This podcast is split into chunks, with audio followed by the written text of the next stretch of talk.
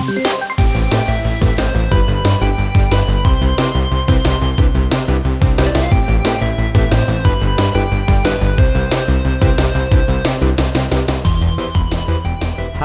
my name is Declan Deneen. Welcome to Checkpoints. This is a show about video games, the people who play them, and the people who make them. Each episode, a guest on the show talks about the games that have shaped their life in one way or another. Games that have inspired them, games that have forged connections, and games that have soothed wounds. My guest on today's show is Paul Kilduff Taylor. Uh, Paul is one of the founders of Mode 7 Games, creators of uh, Frozen Synapse, Frozen Synapse 2. Uh, he was actually he was on an episode of Checkpoints just a few weeks ago. Um, I did a live show from the All Your Base Festival in Nottingham, and Paul was one of the, the panelists. And just over the course of that weekend, I ended up hanging out with Paul quite a lot, uh, and we got on famously. And I thought, well, this we should do a full show, and so we did, uh, and it was really good. I really thoroughly enjoyed it. We kind of, it's very kind of uh, meandering and ambling, but uh, I, I, really, I really, really had a good time. It was nice to chat with with Paul, um, and actually, like quite timely.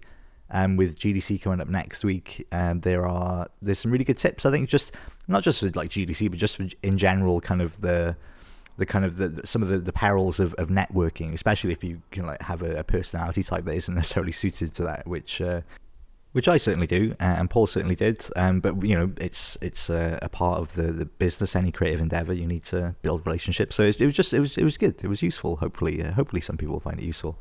Um, uh, sorry again for missing last week. Uh, this month has been absolutely mental. Uh, as I said, I was off the start of February because I was recording a radio play for the BBC.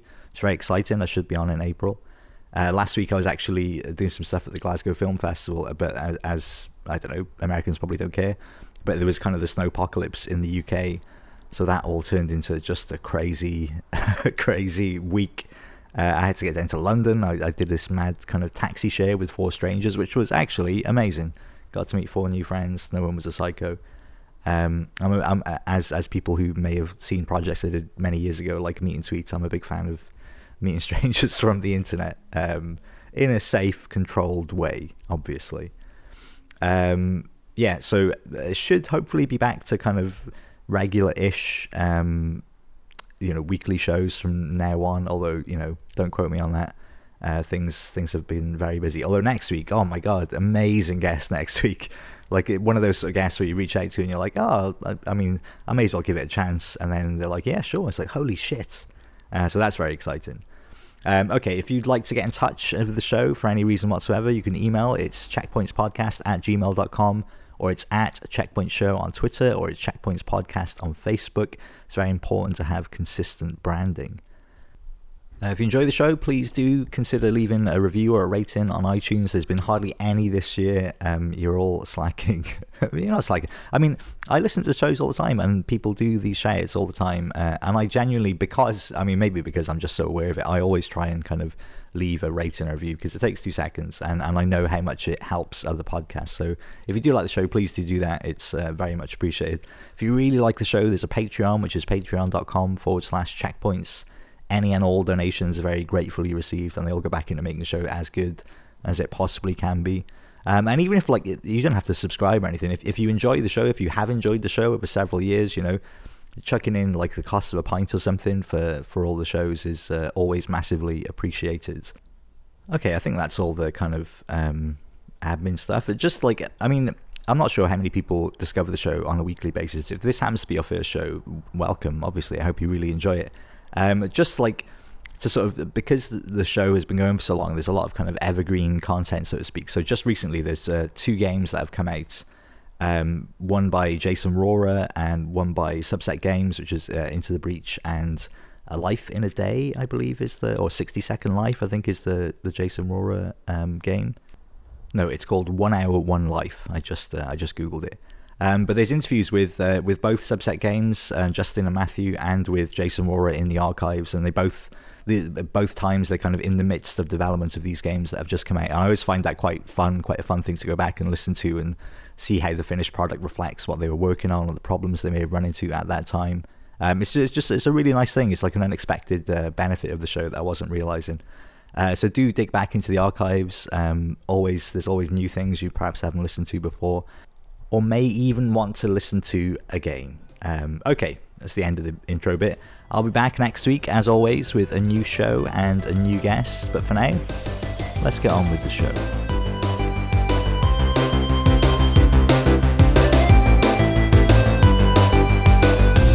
Well, let's before we get too into that, then let's do a, a formal introduction to to set the scene. So, uh, Paul, welcome to the show. Thank you so much for coming on. If you don't mind, would you introduce yourself? Hello, yes, uh, I'm Paul Kilduff Taylor. I'm the co founder of Mode 7 Games. We're an indie developer and now publisher based in Oxford. We've been going since 2005, probably best known for a strategy game that we made in 2011 called Frozen Synapse, which was a simultaneous turn based game for you strategy fans. We've done a couple of things since then, released a game called Tokyo 42 last year, and we're now working on Frozen Synapse 2. And my role in the company it sort of encompasses wearing various different hats.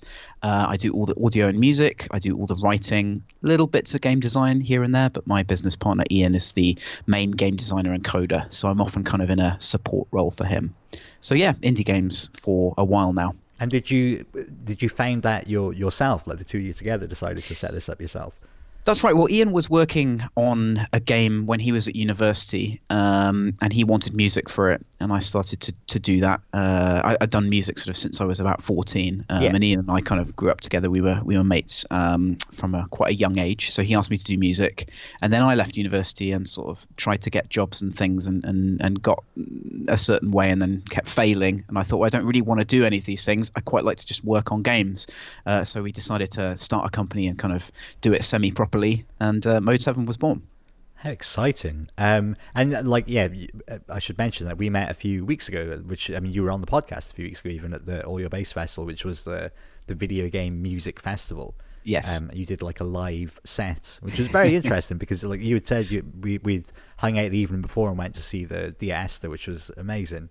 Yes. Um, but that was the first time you had ever kind of played your music live in, in that kind of setting, you know. Yeah, well, I'd done lots of dance music stuff and, and, and sort of crazy stuff when I was younger. I, I, was quite influenced by there's an artist called Kid Six Oh Six, and he kind of did crazy pop music mashup stuff. So I did a lot of that kind of just, which is just about being as entertaining as you can. It's kind yeah. of almost musical comedy. So I'd done a lot of that stuff, and I'd never done soundtrack stuff live because it's not really, you know, it's a soundtrack. It's supposed to be a- accompanied by the game, and it tends to be quite low key. Yeah. So it was interesting playing around with that. I mean, we had a small room with an audience sitting down, which was quite nice. So it was kind of where I kind of envisaged it was uh, was like that. So uh, so it was good, yeah. And I'd like to do more of that because uh, I think it's quite nice to actually focus on on music that's generally consigned to the background uh, and actually listen to it. And uh, you, like, I, I didn't realize you used to do mashups, like actual mashups. Yeah, all kinds of stuff. Yeah, taking sort of you know 1960s pop songs, speeding them up to 200 BPM and putting kind of the amen break on them and just stupid stuff like that. I had a keytar that I used to wear that was with kind of trigger drum and bass stuff over pop music and all kinds of stuff like that. Um, and I, have got such yeah. a fondness for mashup though. Like I really, that seems to be very much. Um, that seems to have kind of gone away a bit now. I'm sure it hasn't, but there was a period in the kind of like mid to late 2000s where it was mm. like there was a lot of brilliant stuff. And like I remember, I wrote an article about it for, um, God, what magazine was it? I forget the magazine, and basically kind of tracing it because like I was really interested in how that genre of music specifically, if you can if you can even call it a genre, mm. um, is is one of the first kind of uh, genres that existed because of the internet you know like yes exactly. if you yeah, talk about yeah. like you know detroit has a sound that has like motown and then it had like you know iggy and the stooges and then techno and stuff and it's very much of that place. And yeah, it, like mashups felt like this is the music of the internet in a way and i think it's still kind of true you know in, in a sense. Mm. this like melding of genres yeah, I think a lot of it was about the fact that you could get control over music that was served to you all the time. Absolutely, so you yeah. had all this pop music that, that was that was kind of coming at you, and then it was a way of. I mean, I remember that the first time I heard Kid Six Oh Six was I was in Canada and I lived in this terrible house in the basement. It was really cold, and I had a, a little radio, uh, and there was an amazing show called Brave New Waves um, that used to be on there. It was one of the Canadian national broadcasters, I think, had that on. Okay. Um, and that had it had a live Kid Six Oh Six set and just him playing kind of like Eminem tracks with Four to the Floor," kind of kick drums on them and, and just stuff I just never heard anyone do that before. Um, and I thought actually that's not that hard to do, and it's and it's quite fun. Um, so so yeah, it was it's definitely this kind of idea of reclaiming the stuff that was served to you. And you're absolutely right. You know, it just kind of came from the internet, and it, it came a lot when that kind of audio technology was emerging. You know, it was Yeah. easier to play around with sort of the, the entire audio file of a song. So it was it was a very specific thing of its time, and it, yeah, it's not done so much anymore. I mean, I think one one aspect of it is you. I think it's kind of. for for the younger people now i'm going to make myself sound old and grumpy but it, it's one of those things where it's a kind of punk form in a way you know it's very aggressive and Yeah. very you know it's almost he- sort of hatred of the audience stuff that goes into that that you're trying to push the audience as far as they can go um And it's so really yeah. interesting, I think, in how, like, the, the, the kind of the birth of the mashup, that kind of era, was also kind of when, to me at least, it felt like um, the tribalism of music started to, to fall away as well. Like, I don't Yes, think you have yeah. that now. Like, teenagers today, again, it make me sound old, like kids today. But Exactly. I, I don't see that, like, it's certainly in nieces and nephews and stuff, and in, in younger people that I know, they don't have that same sense of musical tribalism, you know, where you are into this type of music and that defines the type of person you are because Mm. you just set up a Spotify playlist of a million different genres back to back and it's all fine. Yeah, I mean, if you you have simultaneous access to all music that's Yeah. ever been produced, you know, I think it, you have to be quite committed to be like, no, I will only listen to these three bands in that context. The- I'm sure people do, um, you know, and you still get the sort of weird genre arguments. Every YouTube video, uh, you know, is, has what genre is this, and then a 30 comment argument afterwards. So people are still very into classifying it, but I think that that is because they're being served more diverse stuff. They just Yeah. kind of want to know what it is uh, a lot of the time. You like, I like the subgenres. Yes. Um, well, let's. Um, ooh, I, I spiked it there. Let's uh, let's delve back then, Paul, and uh, and talk about some video games. So, Hmm. if you can remember, uh, what was your very first experience of a video game? So I have a couple of these. My dad was a teacher um, at a boarding school. He was an IT teacher, so he had access to kind of um, computers, sort of that we wouldn't necessarily have at home. He actually had a network of 186s, uh, PC 186s, and he wrote the networking protocol for them. So the first thing that I ever played that was like a game, he wrote a program for me when I was a kid. I think I was about three. Um, where if you touched any key on the keyboard, it would sort of flash colors on the screen and make a beeping sound, uh, and that's kind of defined various aspects of my career ever since. So that's that was the first experience, and I do actually remember that, or at least I think I do. It's very But we had- primal, like press a button, Exactly right. Yeah, it's like the- the- colors and sounds. the proto game. So there was that. Um, we had BBC micros as well, or rather, the the school did. So there was a game called Contraption. Uh, which is a pretty obscure BBC micro game, but it was a platformer. And there was a little guy walking around. He had to collect apples and throw them into a giant trumpet, and then jump up and down on the on the trumpet keys. Um, so I remember that. Also, my mum playing Chuckie Egg a lot. She was she's the hardcore gamer in the family, so she would play enormous numbers of hours of Chuckie Egg.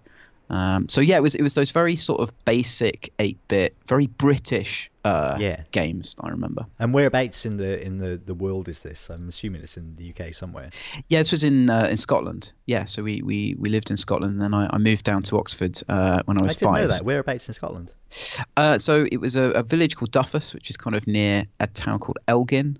Oh, okay, uh, yeah. Which is sort of roughly near Inverness kind of area. Yeah, it's yeah, quite far north. yeah, that's um, right. Yeah, Oh, that's fascinating. And uh, Yeah. I always find that interesting in the way that you know uh, you kind of tend to get kind of two versions of the kind of family history where it's uh, parents are completely against it in every way possible, or they're already invested in that, and so it's just a natural progression that. Of Mm. course, the kids are going to play along with it, and the fact that not only did you, I, I mean, I'm assuming that they kind of they were fine with you playing games, but your dad was actually Yeah. writing things for you. Like this will amuse the child. Just sounds and Yes. colors, fast paced. Exactly. Yeah, no, I, I, I, I always saw that computers as kind of this lovely, friendly thing that I very much associated with my dad. You know, I would he would go in to switch the computers off at night. The kid kids were allowed to use the network sort of after school uh, and do projects and things, and he would go in and switch the computers off, and I, I would go in with him sometimes. Be a bit older at this stage, sort of like five five years old. Yeah.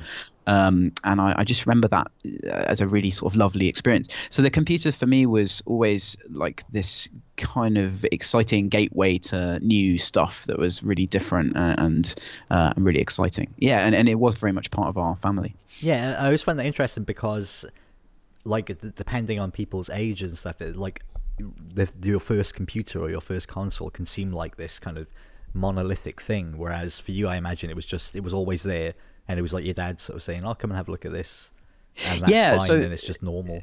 That's right. We started off with with stuff like that, but I remember um, that I didn't get a games console until the Game Gear uh, came out, and I really, really wanted an NES, and I dropped lots of hints to my parents, and uh, and they, they sort of they didn't get me one. I think because uh, they sort of didn't didn't want me to kind of have every toy possible in the world. You yeah, know, they, they they were they were very much of that sort of mindset. Did you have so that was really sisters? cool. No, no, I was an only child. Okay. Yeah. Um, so the the NES, I remember, was just a thing that friends had at their houses, and I, I would go. One of my friends had it, and we would go and play Nintendo World Cup and uh, Mario. And I just remember the thing that always struck me was the music on the NES. Um, just some incredible music, particularly Nintendo World Cup. I always remember those those tunes, and and just the weird the weird graphics uh, as well just weren't like anything I'd seen before. So I remember that that was sort of object of great desire for me, and then eventually getting getting the Game Gear. Um, that was kind of when I when I had a console and I could I could really explore that side of things. And how like were you disappointed with the Game Gear? It's a bit of an odd one, the Game Gear, because it's yeah. so futuristic and yet so old fashioned all at once. You know. well, I had that. I, I, sort of was, but it was kind of a, a, a, happy disappointment. So there was a computer store where I lived. It was an independent computer store called Computer Run, uh, and this was this was in Oxfordshire now. Uh, so we kind of moved down there, and he the, the guy who ran that. Um, he had you know you go in there was the massive sort of wall of Mega Drive games and like the massive wall of SNES games and then this tiny section of Game Gear games. And although that was annoying, I kind of liked it because you had to like you had to get to know everything. You had to know whether all of the different Game Gear games were good, and it was such a huge investment to uh, to get one. Um, so obviously Sonic was great on the Game Gear. Stuff like Super Kickoff was which really good Master System port. Uh, I played that a huge amount. And then I very have a very strong memory of buying a game called Dragon Sphere, which was the only game I bought without reading a review, and it was absolutely terrible. and so that was like I learned that you never buy a game without reading the, re- the review, and I, I, just regretted that purchase decision for such a long time. Big um, impact. Was it um like we were talking earlier about kind of music tribalism and like games thing is less so now, although maybe not less so now. Maybe I'm just a bit older and I don't care as much. But like, were you? Was that part of your childhood? Like, you know, you had a Game Gear, you wanted a Nintendo. Were you conflicted, or were you you put your your sort of flag to the mast, so to speak? Yeah, no, I was I was a Sega kid. I definitely thought Sega was better. Uh, I remember Sega Power, which I used to read a lot. They called the NES a plastic lunchbox and I, I really thought, yeah, it does look like a plastic lunchbox. All the Sega stuff is a lot cooler. So I would go around uh, and sort of call it a plastic lunchbox to my friends to sort of seem cool. They've got a lot of answer for video game magazines in their kind yes. of promotion of, of tribalism exactly. amongst the youth. Yeah. Sega are the best objectively. Mm. Sonic is cooler. Um, no, I um, really, I really believed that for a while. I definitely, I definitely bought into it, and it, it was Sega Power's fault. Yeah, I, I switched. I was fully Sega because I had a Master System, and then, funnily enough, when I got a Super Nintendo, I just completely switched allegiances. So there's no, I have right. no integrity whatsoever. I am, uh, I am a glory hunter, hundred percent. And also, kind of, I mean, it's kind of true. Although I never really played on the the, the NES very much. It was a very mm. like, which I always find weird that when I speak to Americans, like everyone has a, a NES or had a NES at some point in their life. It yeah. It was a very odd, obscure console to me, really. Yes, because I didn't know anyone that had one. It was it was very weird. I remember all the games were really hard as well. Like I couldn't play Mario because I I sort of I just I just didn't get it. It didn't, it didn't gel with me because I think a lot of kids had that experience of it was a very very new thing and they really wanted to figure it out and they got to spend a lot of time with it. But i only got to very briefly play it at friends houses and i would die all the time. They go oh you're rubbish and they just take the controller off me and you know go this is how you do it kind of thing.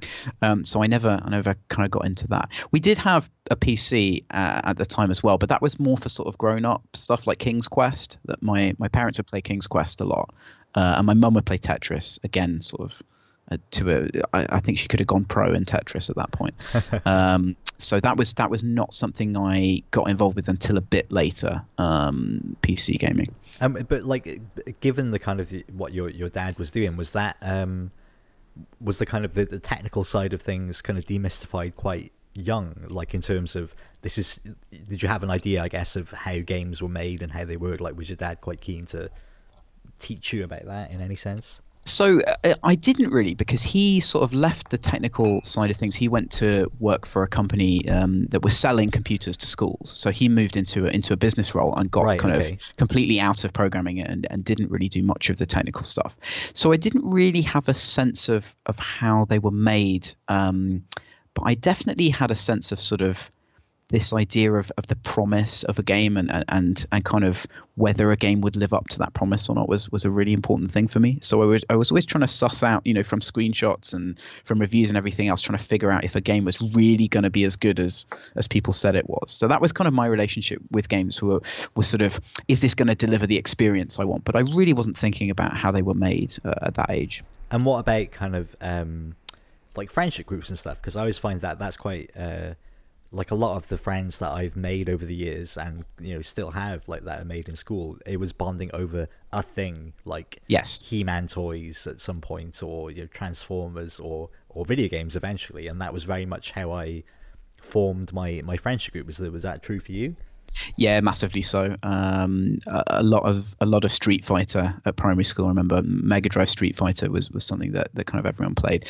And then yeah, I had a I had a friend, um, and his parents had quite a few PC games. So they had Wing Commander and Doom, and, and I would go and sort of stay there for, for the weekend, and we would just basically just play games and then walk around outside. So we sort of had two modes, inside and outside, uh, and we played through the entirety of Wing Commander with one person sort of flying the ship and one person shooting or something. I remember just like trying to trying to co-op it on a Yeah. single keyboard, um, and and that so yeah, a lot of those early memories definitely were. I would seek out people who were into games and and, and really wanted to kind of. Uh, get very very deep into them um, so a lot of happy memories uh, around that time yeah And uh, like, do you feel, I guess, like in in retrospect, that you're that you were kind of more into games than other things, or was that just another part of your your life? Like, did, did it did it start to feel like part of your identity as you were a, kid, you know, growing up? Yeah, I think it did. I think it did sort of come to be be part of my identity in some ways. Um, but I always, I mean, I always had music, so I always had things sort of outside games. I definitely don't resonate as much with people who say sort of the only solace or the only enjoyment they got was from games. Um, No. It was just a part of what I did, you know, with friends, um, rather rather than that. So I know that I know that some people really, really kind of cling to games, and, and those experiences are almost more profound for them. Um, so that's something that that, that, that I don't share. Yeah. Um, but yeah, it was it was just a big a big component. It's just very very specific memories for me. Things like playing Day of the Tentacle, uh, and then going to school and sitting in a really boring lesson, and then figuring out the answer to a puzzle in the lesson, and knowing that that was the answer, and just good. being so desperate to go home and try it. Just just uh, What was the consumed puzzle, with that if you idea. remember? Um, it was the mummy. Uh, it was having to paint the mummy, uh, and then winch the mummy up into the into Oh, the into top this floor. top floor room. Oh my god. Yeah, cousin Fred or Ed or which. Yeah, because uh, that was a terrible puzzle, and I don't know why it was. It was some weird intuitive leap. It might have been because it was an art lesson and I was thinking about painting things or something like that. Um, but but it's it's like little little things like that really kind of defined my relationship with games as a kid. Just these really profound, like specific moments. It's really interesting that like I I don't know that games exist in that same way now. You know the way that they Yeah. they exist in your head because it's similar for me. Like Day of Tentacle was like, I mean, it probably was only a few months, but in my head it was like a year of my life that me and my Yes. friends spent trying to solve it. I remember the one that stands out to me was the putting the the jumper on the the hamster. Right, And you have yeah, to yeah, like that's a- put it in the past classic. and then like shrink Yep. it in the future.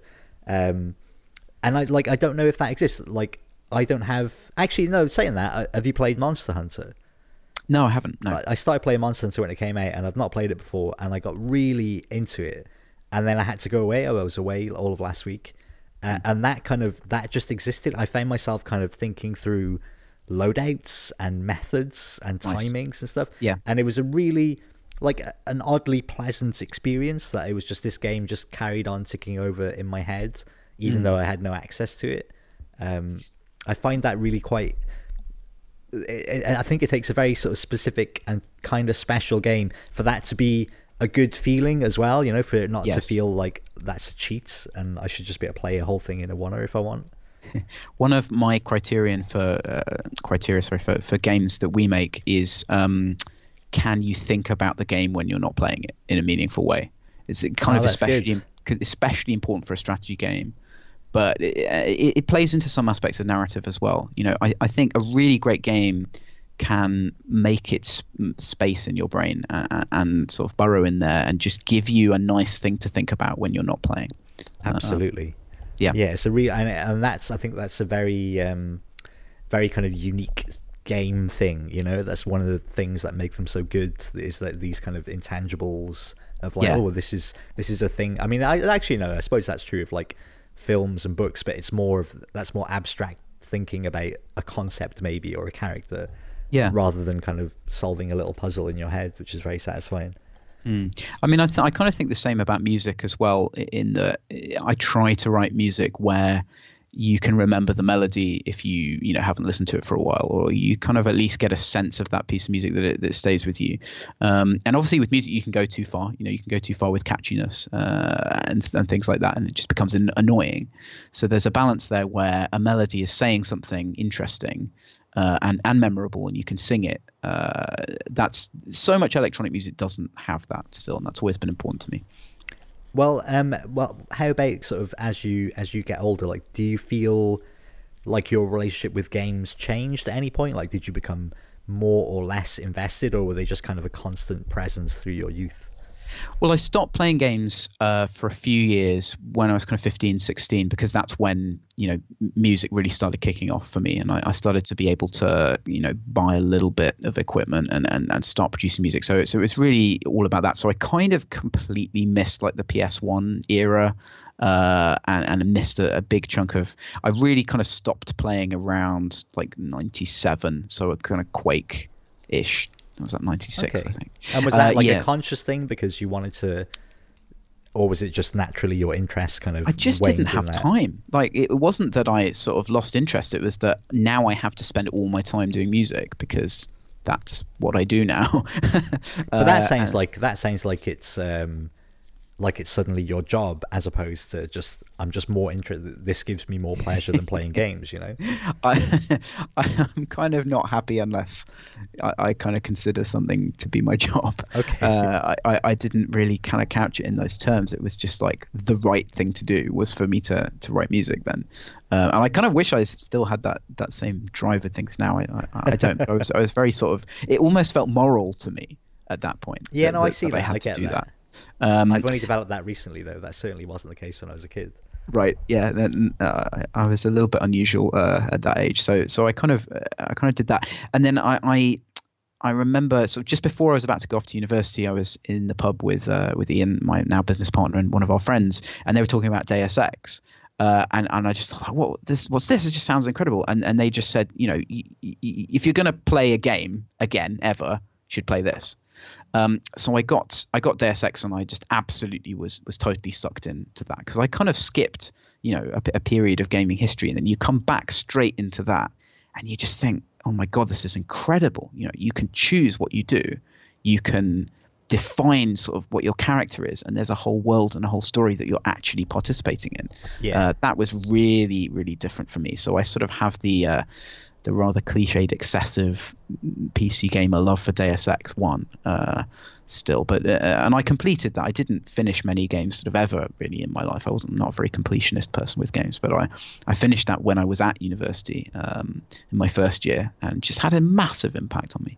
That's really interesting. Like I often think, like I had a, a very similar um, experience where, like when I was about sixteen, I sold all of my video game stuff, which wasn't a lot of stuff, in order to fund uh, a new amplifier because I was in a band and that was going to be my life now. Um, And it was only weirdly, I say weirdly, I don't know why I say weirdly, but um, Tony Hawk's was the thing that kind of pulled me back in. right yeah Um, and and that was like a real defining part of my life because there was just there was something it, it, like I played Super Mario 64. That was like that was the last console I had was Nintendo 64. Yeah. And I sold it and to come back like kind of late PS1 Right. Dreamcast Yeah. era. It's like, oh my god, look at games now. Part of me kind of wants to try that again. You know, just I'm gonna stop playing games and ignore video games for like three years That'd be great. and Yeah. come back and be like, right, what are games like now? and I, I genuinely I don't know if that's possible anymore. You know, I don't know Hmm. if you can look away in the same way that you used to be able to. Do you know? I don't if that'd be possible for any kind of cultural medium. I, yeah, I don't know. I do have friends who who sort of stopped playing games kind of around around university age. You know, I'm sort of mid thirties now, and I, I will show them stuff occasionally, and they'll go, "Wow," you know, and I kind of think, "Oh no, am I am I enabling some terrible habit that's gonna that's gonna return?" Um, so I think I think it might be possible. I don't think it's worth forcing yourself to play games. You know, there was a while I was trying to keep up with with everything that was coming out. Yeah. And I don't think that's good, actually. Uh, uh, well, you know, I mean, obviously, people people are different, and, and everyone can do what they want. But uh, but for me, certainly, it's it's not great to sort of feel like I have to play everything. If something's if something's good, it'll stand out enough for me to for me to check it out. Um, I think the last thing I got really heavily into was Prison Architect. Um, Okay. When that came out, sort of 1.0, I, I spent an entire day playing just playing Prison Architect, and I hadn't done that with the game for years. Um, just such a brilliant translation of your abstract idea of what you should be doing into into the game. So you, again, you can really think about it in abstract. What would I do? What's my concept for this prison? I'm going to build this really high density one or this really luxurious one. And you can just do it Yeah. pretty seamlessly. Um, There's a lot that of really great me. sound design in that as well. Yes, Um, yes, and I know brilliant this because of our our panel because I did a lot of research on Alistair Lindsay and realized it was the wrong Alistair Lindsay. Uh, Right, yes. but it was a different Alistair Lindsay who did the same Prison Architect, and it's Yep. honestly some amazing kind of conceptual stuff that I think you wouldn't notice, um, but that would still work if you know what I mean. Like the, these kind of invisible touches that, Yeah, that it's- sort of give you the impact that you don't you don't notice, but they're there and they really make a, a difference. It's very subtle and Alistair's work on all of Introversion's games, I think he's done all of them, um, is, so, yeah. is really good. Uh, really, really great use of sound design. And sound design can really help if you have a kind of minimalist aesthetic or um, or a sort of stylized aesthetic. It can really ground the player and provide some emotional context. And it does, yeah, he's, he's brilliant. He's genius. So, so when you go to university and you're playing Deus Ex, and I'm assuming you've gone to university to do some kind of music thing, given your your passion for it. I did English. Oh, um, of course you did. um, I don't know why. I didn't like I was going studying to be a rock star. I did English as well. Uh, right. Okay. Yeah. I, weirdly, a lot of people who are in the business end of games did English degrees. I'm just noting this, noticing this increasingly. It's because they're Uh, the ones who had the most free time, so they they were able to just spend all day playing NBA Jam Three or no, NBA Street Three, um, which is exactly what I did. Uh, and Burnout yeah. 3 and all of these games to university and fell in love with it. Although, to be fair, I don't work in games. Uh, well, it, it, it's true. Yeah, you do not have to work particularly hard to, do an English. Oh, you have to work very hard, but just all it's all in your head. So you have to work. You have to work of- very hard at the end. That's what. that's what I did. Did almost nothing until the end. Um, yeah. Uh, yes. No. I, yeah. I went to university to, to do an degree. M- music. I, I didn't really get on very well with formal music study. Um, certainly not kind of the. You know. I didn't even do GCSE music. I, I just it just didn't interest me. I was much more interested in kind of bashing out weird stuff myself than I was in learning music theory, which of course has come back to bite me later on in life because I wish I did know some of that stuff now. But um, yeah, uh, so I was I was doing that uh, and really interested in sort of the potential for games to have not necessarily more more story, but just writing that was uh, a bit more interesting than the writing I'd seen again. And Deus Ex was it was definitely a step towards that for me. It was it was a step towards world building at least that was unique and coherent. Okay. Uh, yeah. So do you think was that the thing that kind of pulled you back into thinking about games as like maybe this is something I can do? Was it the writing as opposed to the music, it was or the more that potential for writing at least? it was more that games in general were much more interesting than the other things that I sort of had available to me.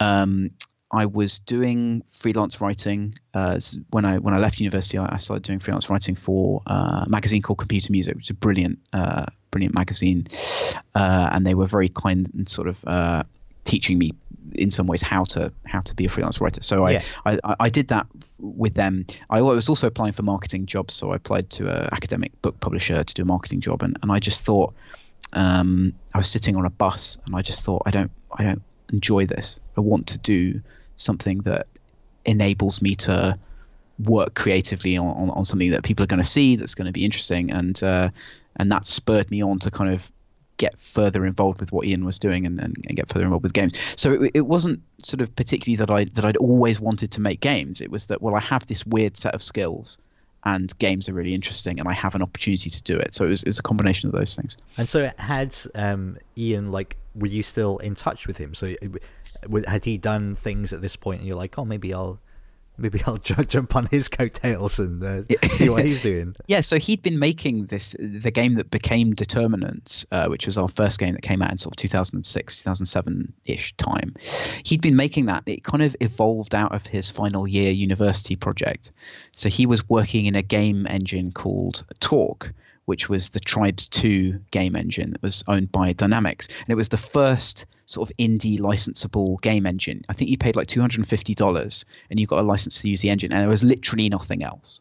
So he um, he was messing around with that uh, to learn how to to do some sort of game programming stuff, and then that turned into this idea for a flying sword fighting game. And I'd been making music for it since sort of my first year, which So were you in university together? Uh, we overlapped. Uh, we were we were at different universities, but we overlapped in time. I think by by like one year. So he graduated like in my second year, I think. Um, and he was just working on that, working on that, working on that, and and I was just doing music, so nothing else. I would contribute bits and pieces of music. Um, so it was the decision to kind of go to him and go like, hey, maybe you know maybe we can work together. So that that we started off. He paid me to do some some marketing work and some other work uh, initially, and then and I said like, well, what, what if we were partners and we and we did it that way? Um, yeah, so so yes, it was the opportunity being there was was was huge for me. And Uh, were there like know- other games from this period though that kind of like I mean because you're saying like Deus Ex kind of was the thing that kind of pulled you back into it. So I'm assuming that would have kind of opened up a whole world of stuff for you to It- to, to be thinking like oh this is a, an area that I would like to be involved in. I didn't really. A lot of a lot of the rest of the time at university, I was playing Streets of Rage 2 with a friend of mine. So that wasn't exactly a, a contemporary game, but we, we would play that an enormous amount, uh, sort of almost every day at one point. Just kind of this weird, reassuring thing that we and did. is that like because you mentioned that that's your like favorite game music or one of your favorite Yeah. game musics? Is that part of it? Like surely not. Uh, Is yeah, part of it is knowing. Part of it is knowing the, the music really well. Um, Yeah. So having that affinity for it, yeah, no, it, it was part of it. I think it's kind of a really stupid game in, in a lot of ways. It's a very low, low brain power game. Uh, mostly pressing buttons at the right time. Um, so that was that was part of it. But yeah, uh, I didn't play much else. I remember playing Half Life Two and not really enjoying it, and then sort of reading about people's reactions to Half Life Two, um, and then What Team what didn't you like about it? That's that's interesting. I just found it really like. I played Half Life 1, that's right. I played Half Life 1 at university as well. So I, I came off that and I really loved that. It was fantastic. And I was excited for Half Life 2. Uh, and then I played it and I just, it was, it's nothing like Half Life 1. It's such a different game. Uh, it, it really takes the approach of being hugely linear. Um, and a lot of the kind of cool stuff i- in that game is sort of these scripted things. I just found it a bit forced, um, like it was trying to railroad me into having these great experiences all the time. And that that was the, I was so amused by the kind of there was a period where the games press loved to pit Warren Spector and Gabe Newell against each other. They're like, well, the Warren Spector approach to this would be X, and then the Newell approach would be Y. So that that that sort of uh, conflict was was very much happening in, in those sort of games, and I definitely was on the Warren Spector side of things. You know, I I wanted there to be cool stuff in the game that I didn't see. okay. Uh, and Valve's approach was to, uh, you know, I read this thing that in their user testing, if something emergent happened that was cool, they would then script it to make sure it happened to every player, and that feels like sacrilege to me. Um, that that just felt completely wrong. Um, and Ian sort of really has a very hard line on that kind of stuff as well. I don't know. I don't know why that is. It just it just feels like Feels like the cheating. game. Yeah, it's it's the sort of possibility space versus roller coaster idea. Um, and both are obviously valid, you know, and, and sort of having you grow up a bit and you sort of realize, you know, I'll happily play a Call of Duty game or something like that eh, eh, because if you accept the terms that it's presenting you with, then you have a good time. But being a sort of grumpy student, I didn't, I wasn't into Half Life Two. I'm I'm fascinated that there doesn't seem to be more kind of um, important kind of milestone games for you that that eh, you know in order to sort of think okay here's my life as it is i'm i'm at a stage where like talking of possibility spaces here's a million things that i could do theoretically mm. um, and yet but I, am going to go i think games is is a place i'd like to be without yeah. having some transformative i mean maybe you don't need that i mean who knows I think it was it was like... it was that thing you know I, have described it. It was always it's always been around me and it, it's it, it's never been one thing that that sort of that's driven me um, to do it. I mean, I remember I, I, was I was traveling and I kind of needed a job to earn some money, and I worked in a video game store. You know, it's always just been the, the thing that I kind of gravitated towards as uh, as like this thing that's a good a good thing to do with my life. How was working um, in a um, video game store? Uh, interesting. Yeah. So this was in Canada. Um, in Vancouver. It was a branch of Electronics Boutique in the Pacific Centre, which is still there in the same location. Uh, so, what took you to, to Canada? Sorry, just to contextualize it. Oh, sure. So this was uh, I was very lucky and privileged uh, to be able to take a gap year when I left school. Um, and I wanted to travel around Canada because I thought it was interesting. And I went there and lived in Vancouver for six months, and then I travelled around Canada with a friend of mine for the rest of the time. Um, and was trying to earn money out there to fund that. Uh, and, That's yeah, a really so interesting gap year choice. You know? Uh, yeah, a bit bit unusual. Um, well, I visited Canada before, and I just thought it was great, and I wanted to get out of the UK and go and live somewhere else. Um, okay. And Vancouver is amazing. It's a really, really great place to spend time. I'm sure it is. Uh, yeah. Uh, so yeah. So so I, I worked there, and it was it was fascinating. I mean, y- you had things like customers coming in and kicking off because their PC wouldn't run a game and they were angry with you because you'd sold them the game. so you'd obviously done that deliberately. And I learned a huge amount about how but to. You're in Canada in, though, so they're very polite. So it's, it's no, no, oh no, you'd be surprised. Uh, you know, having having the the boss, kind of the, the store manager, come and, and back me up and say, you know, if you ever talk to one of my staff like that again, I will get more security to throw you out of the building. just, which is a wonderful kind of uh, example of how to back up your staff. Yeah, so that was good. Uh, there was a guy called Noel who they hired to be sort of extra coverage, um, and he would spend almost all of the time in the stockroom and just refuse to come out and serve customers. And I came in one day, and someone who was working there uh, just sort of scowled at me. And I said, "What? What's up, mate?" And he went, "Oh, I, I can't. I don't want to tell you." And he said, "What's up?" And he said, "Noel ate my donut. I left a donut in the stockroom, and Noel ate it." And that was the final straw for Noel, and he was he was kicked out after that. so just just the tragic tale of Noel. Tragic tale of Noel. Yeah, he was a customer. He was a regular customer, and they hired him because they thought he'd be knowledgeable. But he would just spend. We don't know what he was doing in there, but he would spend all of his time in the stockroom. Um, so those man, were. I want to. I want to hear Noel's story now. I wish I knew more about Noel. Such a mystery. Uh, those were those were really really good times. Um, and again, sort of just seeing people's reactions to games, you, would see so really great stuff. You know, people come in, they'd be wanting to get something for ages, and they maybe they reserved it, and you'd get it for them. Um, you'd see it kind of come in. You'd, you'd unbox like the the shipment of games that you get, and you go, "Oh, I know that's for this guy. I remember him reserving it." And then you see the opposite side, like parents coming in, just trying to buy a game for their kids for Christmas, and you go, "Well, what what games does your son like? And they go, I, I don't really know. And you go, okay, well, what what's your son into? Is he into sports? Is he into this? And they just be like shaking their head and shrugging, and you just think, okay, great. Well, let's try and come up with something good to maybe like inject some happiness into this kid's terrible childhood. Um, so it was it was really really interesting, and, and just seeing people's reactions to games and and uh, the whole spectrum of of that was was cool, and definitely an experience I sort of carried with me when um, when we were working in games. I was reading uh, Penny Arcade a lot at that time because I felt like I didn't know enough about games. Uh, and I, I, needed to be knowledgeable to sort of okay. help customers. So I, I, I would read Penny Arcade uh, as one of my means of like Penny Arcade and Blues News.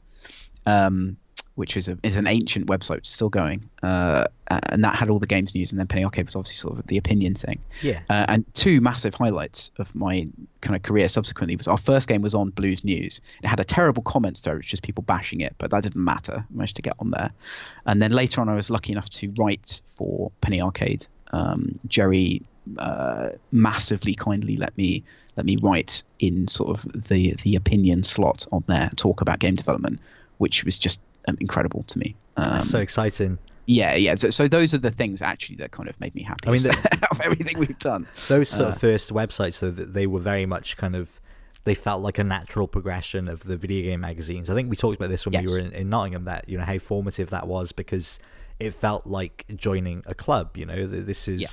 This yeah. is the world. These are the these are the people that understand, you know, and it's full of in jokes and references, which I don't, I don't feel that you get as much with. I mean, certainly with the bigger sort of video game sites now.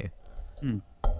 Yeah, absolutely. No, it, it, it, was this connection to sort of, I guess, I guess a community, but but it but it was more sort of just the the weirdness of it in some ways. Absolutely, you know? yeah. Yeah, Penny Arcade was a very very strange sort of, and it's it's it, it changed you know so much over the years, and and is a totally different thing now, and was a totally different thing sort of 10 years ago and then you know before that but but at that time it, it was just like this this funny it was almost like a kind of late night US talk show where yes. if you're from the UK and you watch like Letterman, you really don't know who anyone is and you barely know half of the things that he's talking about. You get some of the jokes, and that's what's fascinating about it. And so, sort of Penny Arcade was always that for me early on. Um, that's so interesting. So, so yeah. how was the um, how was the sort of transition into into games then? Like, like how quickly did you become more kind of ensconced in this company and things?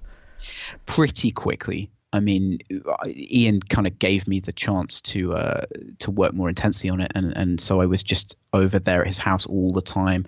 I remember sort of painting terrain in the Torque terrain editor, just doing all these things that I never thought I would do. Um, had to learn how to do Foley, so um, audio sort of sound effects design, and was buying sand from a hardware store and recording myself jumping up and down on sand, which sort of turned out to be terrible, but kind of made it into the final game anyway. Doing voice recording sessions, we just got some friends who are student actors to do voice recording. Again, it was terrible, but uh, you know, we, we were just doing everything. We were trying to make trying to make a game, and, and we were looking at companies like Introversion because um, they'd done Uplink and DEF CON by this point. Uh, yeah, and no, sorry, Uplink and Darwinia. And I remember Darwinia getting like a big preview in in Edge and this is the first time I'd ever seen a game not by a big company get uh, that kind of coverage in, yeah. in Edge. And I knew that Introversion had an office, uh, and I knew they had staff. So I thought, well, if they can afford to have an office and staff, and we're just in a room in someone's house, and we don't have any staff, then surely financially that will work out okay. Yeah. Um, my, so my favorite, yeah. there's, uh, I just briefly a quick introversion story that I, I spoke to Margaret Robertson, who was the editor of Edge, probably around that time actually. That time, yeah, absolutely. She was yeah. telling me about, um, which I uh, this story I didn't know about Introversion, where I think it was Uplink the first game. I think yes. it was, yeah. They made it and didn't really know what to do with it, so they literally took copies of it into like a Virgin Megastore and thought, "Well, you yes. sell games, can you sell this game for us?" And weirdly, like they they kind of did help them out, and they they spoke to the manager and the manager got in touch with like distribution companies and it all yep. ended up working out. But i love that kind of the the the optimistic kind of naivety of it of like yeah i'll just well they sell games. Maybe they'll sell our game. That is like, the best way to that. learn about retail distribution. Of course yep. it is. Yeah. Um, and so, no, so uh, sorry. did it work out in the way that you thought it would then? Like was it a, was the kind of journey to to shipping the first game was that I mean, I'm sure it was quite an intense learning experience, but did it go like you you see introversion, you're like, oh, we could do that, kind of. Is that how it worked out for you? Uh, it well, it was a it was a bumpy it was a bumpy road certainly. So we um, the game took a lot longer than we expected, which is the theme of all game development. So we, we were kind of doing that for a long time, uh, and then we we met Kieran Gillen. Um, he wrote a blog post called How to Use and Abuse the Gaming Press. And he was talking about the stuff that Introversion had done and how they got Uplink reviewed in PC Gamer.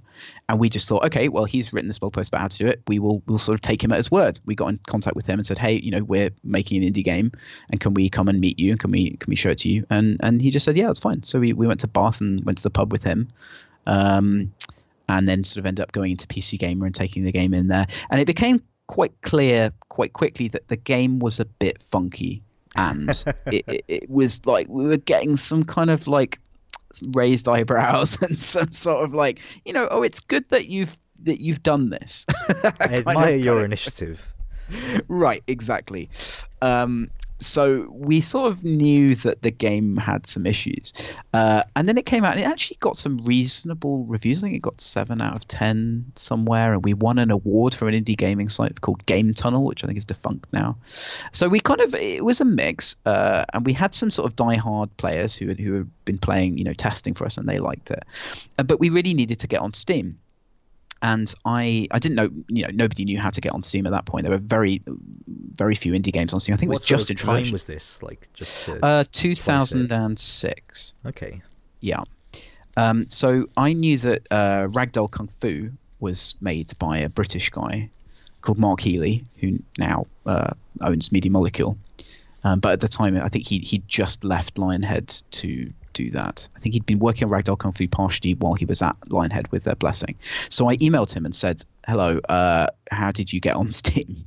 And he he told me. He said, "This is the person I spoke to, and, and this is what happened." Um, and I tried to email that person. I didn't get a reply. So I ended up phoning up uh, Valve's office and going through their switchboard and just trying to find people's answer phones. Um, and eventually found the answer phone of a person and left a message there and they agreed to look at the game, which was tremendously exciting. And then they said, "No, we don't want to have this on Steam. Sorry." so the whole dream it's sort a disappointed end to that story. Yeah, it was. It was good. You know, I, I, was trying to build this whole narrative. I was saying to Ian, you know, I'll get it. I'll get it on Steam. I know I can do it. I, can, I believe I can do it. We kind of got to the final hurdle, which is someone actually looking at the game, and then they went, "No, this is too weird. we we don't like it." so that was really that was really good sort of wake up call uh, of like, you know, okay, we don't know how to make something good yet. Um, we had a retail publisher for that game who, uh, um, let's just say, did not meet their contractual obligations. Okay. And uh, I, I went to have a meeting with this guy, and he was driving around with copies of the game in the boot of his car, just loads and loads of copies of it, trying to flog them uh, at various events. And we never saw any money from that. So Okay. that that was that completely petered out, and we just thought, you know, what are we going to do now? And then we then a company got in contact with us, and they said, hey, you know, your game looks really interesting. We're making a hardware uh, controller, um, which is a 3D haptic controller. So you you can move this sort of arm around in three dimensional space, and it will exert force on your hand, uh, like you're kind of feeling a surface or like you're using a sword. We had a, a mouse controlled sword fighting game. Can can you make a version of it for us? Can we license it? Um, and we said, yeah, okay. Uh, and they ended up paying us to do uh, various work on on porting games for this controller called the Novint Falcon. Um, absolutely lovely company, Novint. Um, they were really really great. And I don't know if uh, I remember yeah, that. it was a bit obscure. It didn't really make that much headway in the UK. Um, it's in an Eddie Murphy Sounds movie. fun. There's an Eddie Murphy movie where I can't remember which. It might be Meet Dave, if that's the correct title. Oh, where he's Where- the spaceship. Yes, that's right. Yeah, it's the big the big version of Eddie Murphy. There's like lots of tiny Eddie Murphys inside controlling him, and the the like controls. What a of- terrifying pitch that is. in the- Uh, I know. well, Eddie Murphy's late career is terrifying in general, but um, uh, yeah, the controls for this this Eddie Murphy are Novint Falcons. So if you want to go and and see one, that's where you can see it. Um, yeah, so so we did we did a whole load of things for them, um, and that really enabled us. That funded Frozen Synapse. That's Um, that's fascinating. Like, I'm going to take a brief aside to talk about the Novint Falcon because Do it. that's because you it wasn't just your game. You said you ended up porting quite a few other games for it. Yeah, we worked on two or three two or three different Like, things. what are them. those games like? That's such a specific input method. Like a sword fighting game. Oh, perfect. That works. Right. That's probably quite satisfying. Like, Yep. immediately my mind goes to the gutter for anything else. Like, what what were the other games that that we would have used we worked on a game called Arctic Stud Poker Run, Okay. which was a snowmobile poker game. The the Torque engine at that time seemed to attract really strange game concepts. So we had our flying sword fighting, and they had their snowmobile poker. Um, How- and, what, uh, what, what is the hook to snowmobile poker? well, you're you're riding a snowmobile, and you're collecting poker cards, and you're as you go down the slope, and you're trying to make the best hand that okay. you can. Okay. It's- it was a cool game actually. It was pretty fun, and it was fun with the Falcon. Um, so we we worked on that and, and a, a couple of a couple of other things, um, and we also did some work during this time on TV quiz shows. So the the reason that all this stuff happened was I was always sort of looking at what we had, which was the ability to work with some specific technology, so this game engine, um, and also ability to you know I've I've always been fairly happy kind of going and meeting people, meeting company, and going, you know, what what are your needs? Is there anything that we can we can reasonably fit in for? So I had a friend who worked in TV, and for some money, I went to do some graphics operating on various quiz shows. And he was he just happened to mention, oh, it'd be really good if we could do this, really good if we could do that. And I went to Ian and said, okay, they want to do this stuff, and he said, well, that they just need a game engine that all of that stuff would be really easy to do in a game engine. Why don't we work on some technology for them to to uh, to use the game engine with their systems? So um, so we did that. That's. Uh, can you talk about what that was, or what the show was, and what you used, or? Yeah. So um, we it, it's a the technical side of it, it evades me slightly, um, but it was to do with special graphics cards that uh, that were used on these quiz shows, and we basically wrote some software to enable the Torque engine to to communicate with that graphics card. So it's kind of fairly low level ish stuff. But what were the quiz um, shows though? That was that oh was yeah, so the shows. Uh, well, uh, it's it was on Weakest Link. Uh, we did the reboot of Going for Gold. We did some stuff on Krypton Factor. There was a reboot of Going for Gold. It was a short lived reboot of Going for Gold with um, Henry Kelly still. I don't think it was. Don't think it was. Oh man, um, how did that I actually, I actually worked on Eggheads for a bit. That was quite fun. I did did studio days on Eggheads. Um, Wogan's Perfect Recall. Nobody will remember that one. Uh, it's ironic. Late, late uh, yeah, it's very true, very true. Late, late career Terry Wogan vehicle. Um, yeah, yeah, good times, and that was interesting. So it was a different industry, uh, and got to sort of see behind the scenes on that. That's so interesting. I think some of our tech is still used on the Chase, I believe. Okay. Uh, yeah. Do you get do you get royalties? Do You get royalties for that? No, no chance, no chance. Um, so that was all, that was all through you know this this long established company that had worked doing doing these graphics. So we just provided um, a very small component of, of what what they did. Um, and uh, yeah, so so that was that was. Though. I mean, it's interesting. Like, it's interesting talking to you about this. Like, I've, I've spoken to a lot of indie developers in that uh, you seem to approach it from a very sort of pragmatic point of view, which I think a lot of it's kind of one of the tricky things about about not tricky things, but interesting things I think about game development is is the kind of that that line between art and craft. You know, it's like here's yeah. we have a yeah. very specific set of tools and skills which can go anywhere, but also this this can be a purely artistic art form and like finding mm. the balance i think seems to be the key to longevity for a lot of people Right, and that was always a difficult discussion with us. It was hugely hard on Ian because he had to work on this quite in depth you know technical stuff and, and, and TV shows are very demanding and, and and specs can change at the absolute last minute. You know, you'd be called and like, oh, here's like a hundred features that we need because some exec wandered into the room and was like, hmm, I think we need the graphics to spin round now. Um, so you have all that stuff very hard on Ian, and he was trying to do creative work on Frozen Synapse at the same time because the whole point was, you know, we were trying to make Frozen Synapse. We we had this game that we that we wanted to make. Uh, it was a design that Ian had had in his head for years and really wanted to do, and we were always, you know, trying to make money from our original games. So so that was definitely difficult. Um, and it was the it was the beta, Frozen Synapse beta that we did. You, you, could you could buy the game and get beta access. That funded the rest of development and meant that we could largely sort of leave that other work behind and really focus on what we wanted to do. So we're, we're very much kind of community funded from that point onwards. Well, I'm going to take a, a brief aside before we talk about that some more uh, and ask you some relatively quick fire questions. Okay. Uh, okay. So, uh, Paul, if you had to play a game with death for your own mortal soul, what game are you best at? Oh, wow. Um, what game am I best at? Probably StarCraft 2, but that, that would rely on death not have spent not have having that much time to spend in it. So probably StarCraft 2.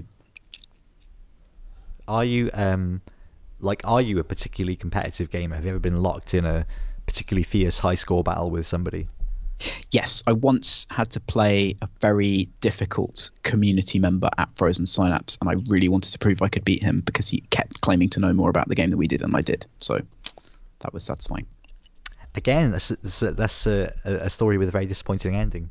it's like, yeah, I, we made this game, and uh, one of the players said they were better at it than us, uh, but he wasn't. We beat him. I, I, love bathos. You know, no, nothing more pathetic than indie game development.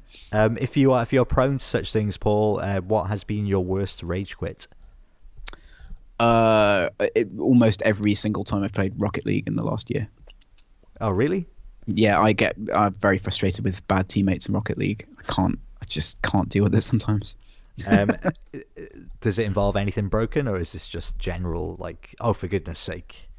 It's it's uh, that that is more of a just like I've just turned the console off because, but no uh, no smashing. I used to get pretty angry with StarCraft when I was trying to get better at StarCraft. I would be really angry with myself because in StarCraft you always know what you've done wrong. Yeah. So I would blame myself for everything. Um, okay. Uh, has there ever been a game that's kind of consumed your life to the point where you've had to uninstall it or get rid of it because it was becoming a problem? Uh, Tap Titans, which is a clicker. Oh yes. Yeah, I started playing that, and I was it was when I was looking up like Reddit threads about how to optimize what I was doing, and I just thought, okay, well, I played this game to try and understand this genre of games, and now I'm like I'm spending time analyzing it, and it's just terrible. So I that was I quit at that point. It's weird that like we were talking earlier about kind of games that kind of occupy your brain in a kind of nice way, in the kind of like. Uh, yeah. on the back burner type thing. And those sort of games they they occupy my brain like so fully and so completely. Um mm. that it's like they are t- like massively compulsive like to me. And i can't stop until mm. i've exhausted them. And uh but they as soon as i'm not playing them they're just gone. I don't think about it yeah it's such a weird thing I had the same experience with Universal Paperclips. That's uh, that's exactly I... what I was thinking of because oh, that's amazing. the last right. one that I got really like I yeah. just couldn't stop and I had stuff to do. I'm like, why yeah. am I still? Because because in my head I'm like, it has to be an endpoint at some. It has to stop eventually. Yeah, and then it just I, doesn't. I know. I got. I had. I was leaving it running sort of on my PC upstairs, and I just kept coming up to check it. Like, what? If, what if it's, they've introduced a new gate thing that need? You know, you have to buy the right technology to get yes. through the gate, and I'm missing it, and I'm just doing this redundant thing. Really brilliant design. Uh, but I got to the space exploration bit, and I couldn't. There wasn't really anything to do, so I sort of. I see. Now I, I didn't got, get that far. I got to the bit yeah. where there was nothing but paper clips, right? And you were right. just kind of reharvesting the world converting matter into yeah there's so there are there is stuff that happens after that. There's some kind of funny end stuff. Um, but uh, to be honest I, I think i'd i think it had actually sort of prevented me from from doing any more optimization and i felt cheated by the game at that point so i so i quit. Um, but that's it, it definitely if you haven't played universal paperclips even if you don't if you're not interested in uh, in that kind of game i do recommend that. It's it's a it's an interesting yeah, no, it's good. It is good. Yeah. But it's yeah, it's too good. Like there, there's a certain. Uh, uh, this is part of my personality as well, which I've mentioned on the show before. That I can't. There are certain games that I avoid because I know I will get sucked into them, and regardless of how much fun I might be having, the guilt I feel afterwards will override any enjoyment I've had. so I just I, I, just steer clear of them completely. Right, it's a thing for another day. Yes. Um, uh, Paul, uh, one of the rare. Actually, no. I'm going to ask you this one first. Uh, do you have a game that is kind of your your chicken soup game, a game you go back to for for comfort? Um, yeah, let me think about that one for a second. Oh, probably Wing Commander Privateer. I replay that fairly regularly. Um, I absolutely love the world in that. Uh, so I mentioned Wing Commander was sort of one of those early PC games. I don't think I, I know Wing Commander Privateer. Oh, under such an underrated game. It's an open world game. Um, and when did and, this come out? When did it come out? I think it might be 97. Let me just I need to I have to google this now. Uh, I must I must know. No, 93. That I always think it's later. Always think it's later 93. than it is. Yeah. An open world game in, in, in 93. So you had um, this kind of whole like quadrant of a galaxy that you could go around. You could go to any system, um, and it was all the Wing Commander universe. So you had the silly the silly war with the Kilrathi, um, the kind of cat people, but you were behind the front line of the war. So you were operating this kind of like Wild West trading environment. Um, and there is a plot which you can follow, but the glorious thing about the plot is that it's only there if you go to a specific space station. Uh, you don't have to engage with it at all. And you just um, you're flying around in spaceships, I'm assuming. Yeah, so it's it's Elite meets Wing Commander. Uh, Okay. with all the sort of schlocky acting and the silly and the silly stuff. But it's just it's an absolutely wonderful game. It's so immersive, um, and the combat is really good because they just used the combat mechanics from Wing Commander, but added a whole load of stuff to that. Um, and there are just these various different factions that will fight each other. Um, it, it's just a it's a truly incredible game, and I, I have no idea why it, it it's not as it's not as popular as it should be. But um, that is a game that I will I will dip back into occasionally just to get that sense of the world again, and it still has the same effect on me. That's fascinating. Um, I'm gonna have to look that up. Uh, the last question for this, the quick fires, is um, you know, games are able to you know portray a whole a breadth of emotion, but one of the rarest is still uh, laughter. So, Paul, what games have really made you laugh? Uh, Sam and Max definitely just the the world's largest ball of twine and all that stuff. Uh, the kind of crazy American sideshow stuff definitely made me laugh. That's a good like. Often people bring up Monkey Island, but for me, it was always Sam and Max. Sam and Max was the funniest game I'd ever played in my life, but it's, it's not as sort of fondly thought of, at least through the people I've spoken to. It was just a it was just that sort of uh, I'd never seen a game depict a crap holiday like that's just such a specific thing to depict in a game uh, and and I I loved that so much It had Uh, really good contextual moments as well, where you know you keep trying to get Sam. Which one is which? I always forget. Sam is the, uh, Sam's the the dog, dog and Max is the hyperkinetic rabbity thing and you Yes. keep trying to get Sam to pick something up, and it, it just triggers this whole sort of sequence of like Yeah. you know self-reflexive breaking the fourth wall like uh, comedy that they've just they've put that in for people who are going to do that and it's like Yeah. it's like you found a secret sort of surprise and it's just it's so delightful and funny and yeah so good when I was a bit younger, uh, Space Quest as well, uh, particularly like Space Quest Six, had some pretty pretty good jokes. And. There's a fish that you get near the start of the game, and it just keep you, you, keep losing it, and it keeps coming back. Like a character will just say, "Don't forget your fish," and throw it at you at the end of a cutscene, and you can't get rid of it. And for some reason, I think probably growing up with King's Quest and sort of this, the, the ridiculousness of those games, to see something mocking that and, and kind of the the Sierra in jokes and stuff in that game, not so much sort of uh, as an adult, but definitely as a as a, as a kid playing. Yeah. I just thought that was so so hilarious. a, uh, from the same sort of era, I, I suppose, was the, the Earthworm Jim um, Right, cow right. launched at the end of the level. That was the funniest thing I'd ever seen when I was like nine. That yeah, and amazing. worms as well. Definitely, Yeah. uh, some of the later worms stuff. Um, Can't yeah. beat a funny accent. indeed. Um, okay, so so how how like with all of this kind of uh, contract work, eventually you said you you did the beta and then you were able to kind of finish the game. Like, was that did that feel like demonstrably different? Like because obviously you all honed your your skills in the intervening years before the the original game. Like, did it feel? I guess I guess like over the last in this that that kind of time period, I'm thinking like the mm. the world of indie development would have changed so much so quickly. Like, did did that feel like was that a noticeable thing for you? Well, between sort of 2006 when we did our first game and 2011 when when FS came out, it wasn't that different.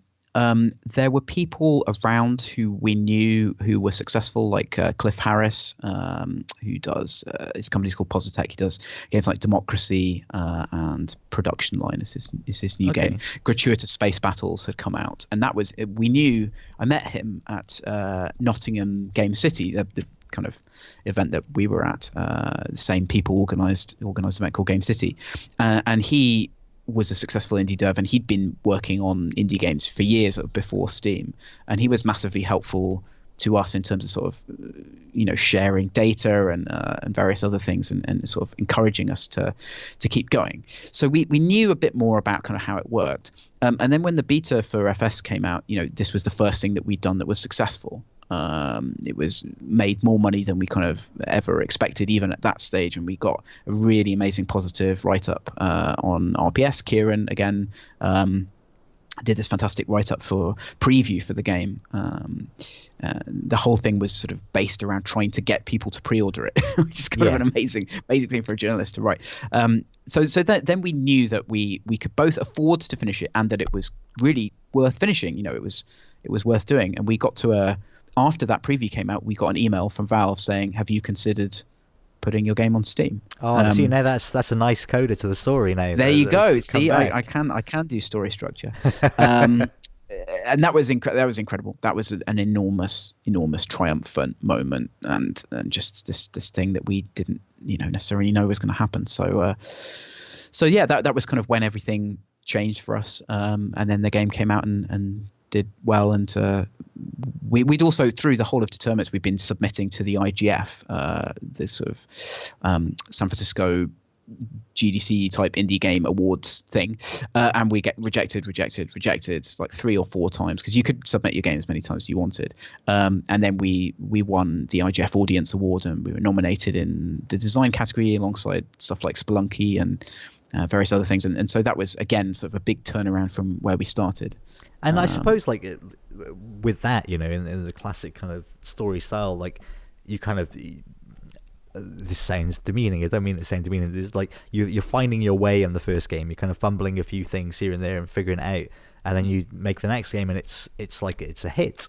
Then yeah. it's like, oh my god, now what? Like the, the panic would set in. Surely it's like, well, what do we do? How do we follow that up? Well, we were, I think, because we'd gone through that period of, of the company really not having much money and, and, and really having to kind of uh, work on getting the next contract product in, we were always very careful about cash. So we knew that we wanted to keep kind of cash in the company that would, would enable us to keep going if something didn't work. Um, so we did some DLC and that did very well. We did an iPad version and that did very well. Um, and then we moved on to doing Frozen Cortex, which was a very expensive game to make. We did sort of full 3D. We hired friends who were kind of ex AAA artists and animators. We put a lot of a lot of effort into that, and that had a bit of a troubled development. It kind of went backwards and forwards design wise a few times, uh, and came out and it and it didn't do particularly well. Um, but because we we sort of had that background of kind of running a company and sort of full awareness that things could fail, we managed to keep going and we were profitable the entire time we were making that game. So even though we did spend a fair amount of money on developing it, we, we didn't kind of bet the farm on it. Yeah. Um, and that was so so we had that kind of the difficult second album for us, I think, was uh, was trying to change, trying to take Frozen Synapse gameplay and then change something aesthetically. And the aesthetic change didn't work, and people didn't understand what the game was, and so they missed out on on the gameplay. I think subsequently the games continued to sell, and we've done you know various things with it uh, that have kind of got it out there a bit more, and it did get pretty good reviews. So it, it has kind of in the long term uh, eventually kind of turned around and started making money. Um, but at the time, it was it was definitely disappointing, and definitely, you know, I, I, did a talk at GDC in the failure workshop, which is an amazing session at GDC, uh, and talked about sort of how the concept didn't resonate with people. So we learned enormous amounts doing that as well. That's, I mean, yeah, it, it, it's so interesting. You mentioned actually, like just before we started recording, that you were currently in in prep for GDC, and yeah. I think we both see that very differently. Like in my head, I was like, oh, that's very exciting. And you're like, no, it's not because because I am at like it's a weird one. Again, this kind of goes back to the kind of whole the, odd way that games kind of there's such a kind of cultural force and people can be very precious about it and you know define their character by it in some in some aspects and yet essentially that is i mean it's a business conference it's where you go to meet people and get coverage and make right. sure the right people see your game and stuff so it's not it's not this wonderful exciting thing necessarily yeah, work, I, have always you know? I've always treated it as a work thing rather than a socializing thing, and I, I, know for a lot of people it's it's kind of you know their, their time to go out and party, and then and there is there is stuff to, to go to, and, and that's fine. But the last few years have definitely been you know it's my one shot to do West Coast US press for the year, really. So I have to try and get around everywhere that I can. Um, every time I've been to GDC, I've had some really useful thing come out of it and i feel like there's some pressure on me to sort of deliver that every every time you know? And that all of those things happen by chance you know? You happen to meet someone you're standing next to someone you hear about something from someone else. Um, so it's always quite intense and, and setting it up is always always challenging. I mean it's exciting at the time. It's it's sort of just psyching yourself up to do it and, and getting prepared and everything and spending the time away is is a bit difficult. I feel um, like you're quite good like you seem to have a very kind of good personality match for that as well. Like I'm sure for a lot of people, it's not as easy, you know, just to be like phoning a bunch of people and arranging a bunch of meetings and stuff. It's like the, the the, sort of social anxiety that can come with that. I think can stop a lot of people in their tracks. I have had sort of when I was younger, I was really shy. and that kind of goes back to like the the stuff you were mentioning about games you know be, being a social thing. Yeah. um, i was really shy and, and i was bullied quite a lot when i when i was younger. And i definitely made a conscious decision at one point in my life to just sort of not care to really throw all of that stuff out. Um, and being one of the best things about the games industry is it genuinely tries to be welcoming uh, more welcoming for, for some people than others. And there's a lot of work still to be done on making sure the games industry is a good place for everyone. But uh, in the main, it is at least trying to be open, and welcoming. And so that was when I sort of started my professional life. I really responded well to that. I was just so happy to be in an environment where people who had different beliefs about business, about art, about creativity. They would all talk to each other and they'd all have a happy healthy conversation with debate and argument and but they'd all be friends at the end of the day. And that's very much not like you know not like the tv industry which we had some experience of. You know that's very cutthroat industry. Uh, and games games is not cutthroat at least not at the at the sort of low indie end.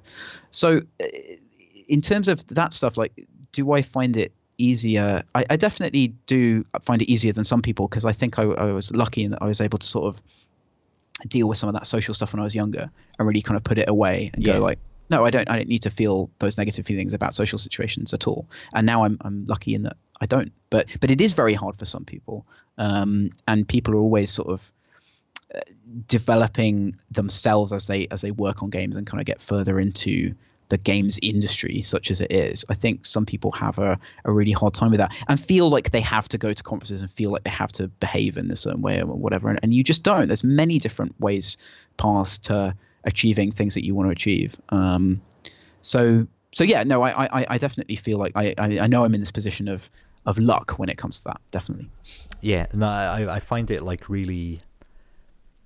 I find that kind of the the the kind of this has come up on the show before, and I don't know. Maybe we spoke about it when I was in Nottingham, but the kind of the, and this isn't just true for games as well. This is most creative industries. Is that you know a lot of it is the people that you know. I mean that that is just a Yeah. fact of of life, and it can be quite difficult to kind of. um because I, I was similar to you. Like I'm, I'm, I am still, I think, very shy, but I'm just, I'm able to kind of switch that off right because because I'm, I'm, I'm a writer. I have to meet people. I have to yeah arrange coffees for people and hope that we can build a relationship and all that. That that is part of my job that I have to do. Yeah. Um, and that kind of separation can be quite. I think you need to. Get, It's hard to kind of rationalize that, you know. If Yeah. if if you're if you if you have any kind of sort of social anxiety, to be like, no, no, no, it doesn't matter. This Hmm. is this is a different thing to me. We're not necessarily going to be best pals. Yes know? exactly Um, yeah yeah I think that's a, a really tricky thing, but a super important thing for an industry where it is really good to know people and build relationships with people because that's just that's just the way of the world uh, uh, as it is. Yeah. The good thing about games is that I think you can genuinely learn something from anyone else who Yes. works in or on games. So that that makes me when I talk to someone who's way more successful than me or works for a big company or whatever, I, I, feel like if they're not giving me the time of day, and it, it does happen quite a lot still. It, I've said games is a friendly place, but but you will get people who just don't care and won't give you the time of day. That that I feel like they might be missing out on something. And similarly, if I meet someone who is new to games or a new indie developer or a student, or they're at school and they want to learn how to make games, the things that you talk about with them will will be really informative. So it, it just boils down to being interested in and having affection for other people. And if, if you if you have those two things, uh, and you manage to retain them, then uh, you'll be able to get on and make friends and have find people who help you out. Um, but again, uh, uh, to, to stress that this is my own experience, and I know that a, a lot of other people have had very alienating experiences with particularly games events, and that's something that um, every time I get an opportunity to influence that or, or change that or you know talk to people about improving that I, I do try and take that opportunity Absolutely. because I want I want everyone to have those those good experiences that I've had yeah, because I mean, it all it all helps everybody. You know, there is, it, it is a kind of a win-win situation for everyone involved because Yeah, yeah. everyone gets better from it. exactly Um, yeah I'm I'm very conscious that we haven't spoken uh, much about music. So before we kind of finish up, I wanted to talk about kind of the the kind of the, the game music that kind of had a particular resonance or impact on you that, Right. that stick out in your head as being like, oh, that's very good for that very specific reason. Yeah, well, I mentioned Nintendo World Cup as just being the, the first sort of thing that I really noticed in terms of game music. Just has funny, really funny chord progression, which which was just because of you know it was a Japanese game and I, I hadn't really been exposed to that kind of musical composition and, and Mario as well. You know, just just hearing that stuff and also the you know the nature of the sound chip in the in the NES and uh, sort of alien sounds, alien synthesized sounds. So that definitely had a big impression on me. Uh, I remember, and Doom uh, was was a big one. You know, I, I'd never heard like metal general MIDI before. General MIDI was always this like plinky plonky sound, and then to have like a metal soundtrack in a game is just utterly utterly bizarre. Um, and then sort of fast forwarding a lot in time. I mean, the music in Deus Ex is amazing, but I remember stuff like Jesper Kyd's music for Hitman Blood Money. Uh, Oh, that particularly was so good. Just just incredibly good. I, I think I mentioned all of this uh, uh, on the previous episode, but but it doesn't hurt to revisit. Um, just the sound design in that, the the, the fact that it sort of was this like kind of electronic movie score stuff that really showed me that you could do interesting interesting music in games. I'd always I'd been frustrated with a lot of game music. There was a really bad trend certainly in the 2000s for like cinematic like percussive action cues the whole time, uh, and that was sort of ultra ultra tedious. Um, and I liked melodies. Uh, so I my mission was always to kind of put melodic content into soundtrack stuff. Um, and I, I was uh, the lot of the sort of mass of bad game music really really inspired me. Uh, a composer a composer who had a, another sort of big influence on me was was Richard Jacques, um, and his his work kind of across a whole bunch of games, even sort of think it was called Headhunter, like one of the early games he did, uh, and obviously Sonic and various other things. And um, just having that, he he really had a kind of uh, like a film composer mindset almost. He just wanted everything to be as good as possible, um, and it was really refreshing for me to see that in the context of a lot of game music, which is done very much under the gun and and, and sort of very tight deadlines and so on. So I. I, I yeah, a lot of my stuff is a is kind of a reaction against game music, uh, but you've seen that totally change now. You know, every indie game has a cool soundtrack now. Yes. Um, so we've been left in the dust. Is there like, I mean, you're talking about kind of this trend for like big orchestral percussive pieces. Is there? I mean, this is a really difficult question though, but like, in terms of like the the comparisons between like a film score and, and a game soundtrack, like, is there a, a demonstrable intangible thing that makes them different because in both cases i feel like the, their purpose is to be kind of uh, to not be distracting except when they need to be at a specific moment like i always think of like the, the john williams score is a very easy example where there is because you talk about melody there is that amazing hook that everyone knows and then but then Right. it kind of goes away and it's still there and then it sort of swells and comes back again and that kind of rides the mood of the the piece. But if you're doing a game that has kind of a, a more emergent kind of potential stories in it like how do you how do you marry the two? I asked about a thousand questions there so hopefully you got the gist of it. I think one of the difficult things uh, I- I don't like kind of um, interactive music or dynamic music systems in games. They Okay. tend to result in bad music. So I like pieces of music that have a start, middle, and end and aren't controlled by the gameplay. If you look at Twitch when someone's playing a game, particularly a multiplayer game, they'll just put on normal music, but they'll normal music that's kind of tonally appropriate. And I like there's so many brilliant composers who do interactive music stunningly. I mean, it kind of started with Amon Tobin, Splinter Cell Chaos Theory. Uh, that was really pioneering, and Amon Tobin's a great choice of person to do that. Um, people like Jason Graves uh, with his Dead Space stuff, you know, you can't get better versions of, of interactive music. And I said I like melodies, and they're both those composers who sort of work with atonal stuff really well. So there is some appreciation that I have for that. But ultimately, like the game music, I really like is pieces of music. You know, I really love the soundtrack from Command and Conquer, where you just had a jukebox and you could pick which one of these crazy songs you could listen to. Streets of Rage 2 was was coherent pieces of music. Um, so I did a survey once of our community, Frozen Synapse community, and I said, like, do you prefer music in games that is full piece of music or interactive music? And it came back almost universally full pieces of music. So these are the things that people like. And I think that although you can do cool stuff with the technology, the technology shouldn't dominate. And actually, you can write a an album that is an accompaniment to a game and just play it, just have it play in the game. Um, you can do some stuff, you know, and obviously it doesn't work for every every type of game, but for for strategy stuff, I think you know you can have that thing of, of it's just music that plays in the background, music that goes with the games, uh, rather than sort of specific soundtracky stuff. So that's the thing I like working on most. Amazing. Um, well, before we finish up, then I just wanted to kind of get up to date and think like, are there games like in the past few years that have that stand out for you as being particularly significant for for just whatever reason? Yeah, definitely. I mean, I would sort of go kind of range around a little bit. I, Hotline Miami, I think, is one of the best indie games. Oh, it's incredible. I, I remember playing that. I played that all the way through in a hotel room in the middle of the night. It's just the most perfect setting for that game. And I hadn't had an indie game that had quite clicked with me in quite the same way. And it was such a singular experience and so brilliant. I, I remember that one very strongly.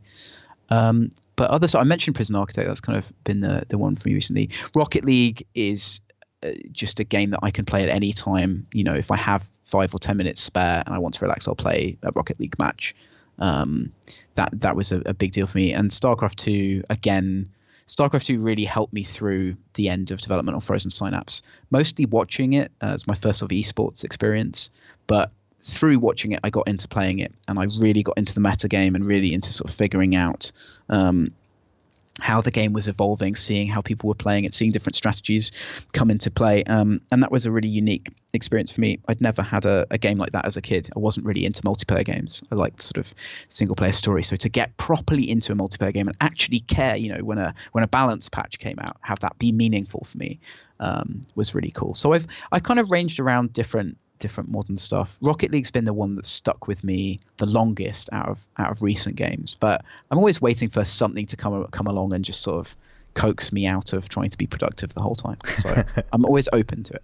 I do like. I, I was thinking about Hotline Miami uh, again the other day because actually I I contacted um, the developers uh, about coming on the show, and it's um, it's it's one of the few games I think in recent years that I will I, I, I always return to, and and mm. and specifically Hotline Miami one as well. Like I yeah. the sequel too, and I really like that. But there's just there's some something so specific about the first one uh, yeah. that I just maybe it's because I've kind of played it multiple times that it just it's such a satisfying game to play.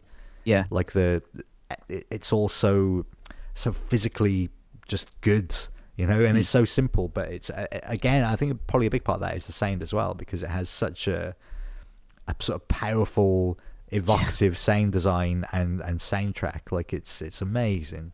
wonderful music. Uh, again, coherent piece of music. There you go. You see. Yeah, uh, and I think they just sort of scoured like SoundCloud and stuff for undiscovered yeah. artists, and just like, oh, we like that. Can we use that in our game?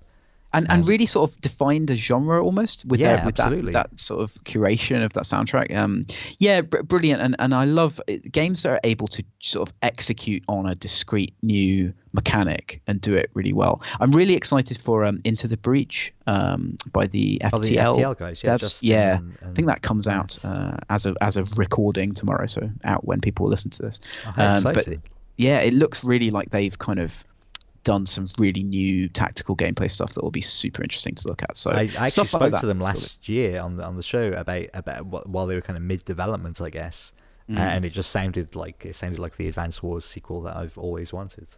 Yes, so uh, yeah, I, super super super advanced wars with with a lot of twists thrown in. Um, and also Phoenix Point looks really good. Julian Gollop's new thing. Uh, saw that. Oh, I don't know anything about that. Ah, yeah. So it, it's kind of like he's taken the design lessons of the modern XCOM games and then reapplied them to his own more complex design.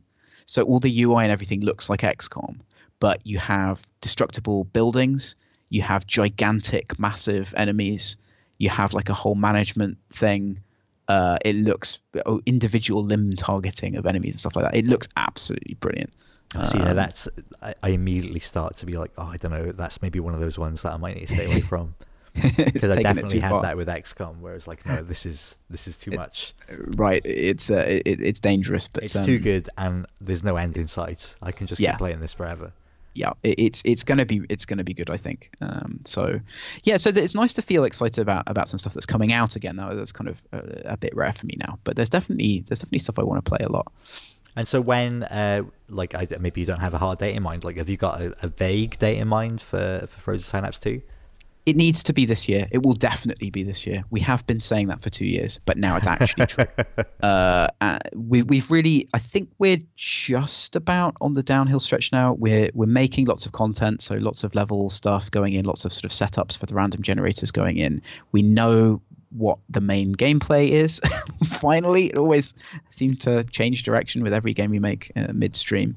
Is it fun? Um, Do you enjoy it, playing it?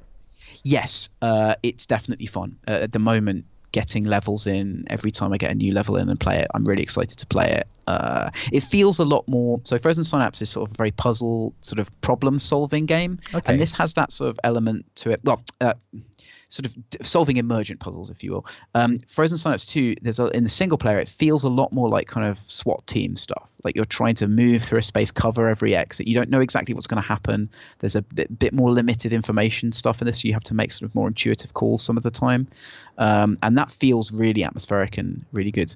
I've been replaying um, Irrational's game SWAT 4, oh, the, so uh, the, the FPS one, and I want because I want to get some of that atmosphere in uh, and just try and do maybe a little bit of that sort of environmental storytelling e level design stuff in our little 2D way uh, and try and get some of that in there as well. So uh, I'm very excited for Frozen Synapse to uh, just uh, to play it when it's when it's finished. I'm looking forward to playing it, and that's always a really good sign. it's always a good sign. Um, Well, I think we've covered pretty much everything here, Paul. That was super fun.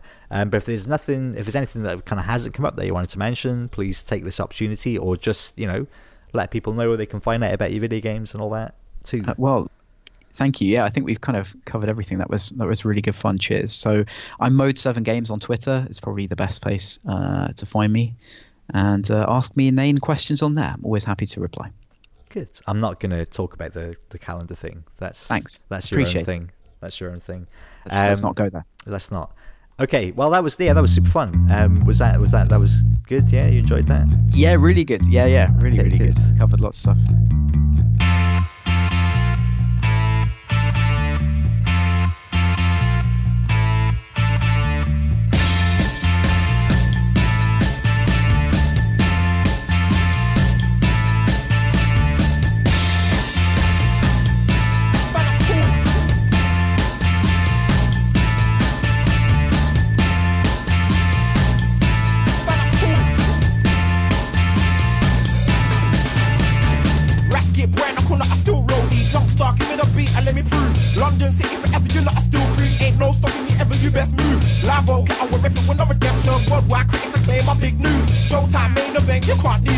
lost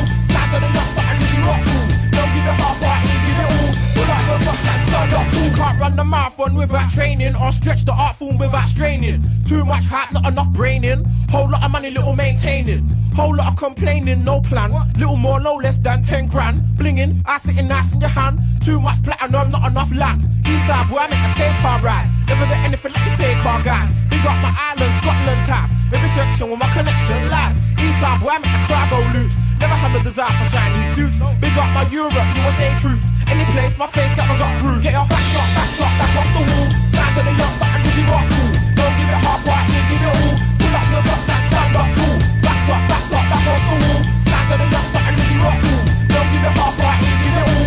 Pull up your socks and stand up tall. To my east side crew, get paid for. To my west side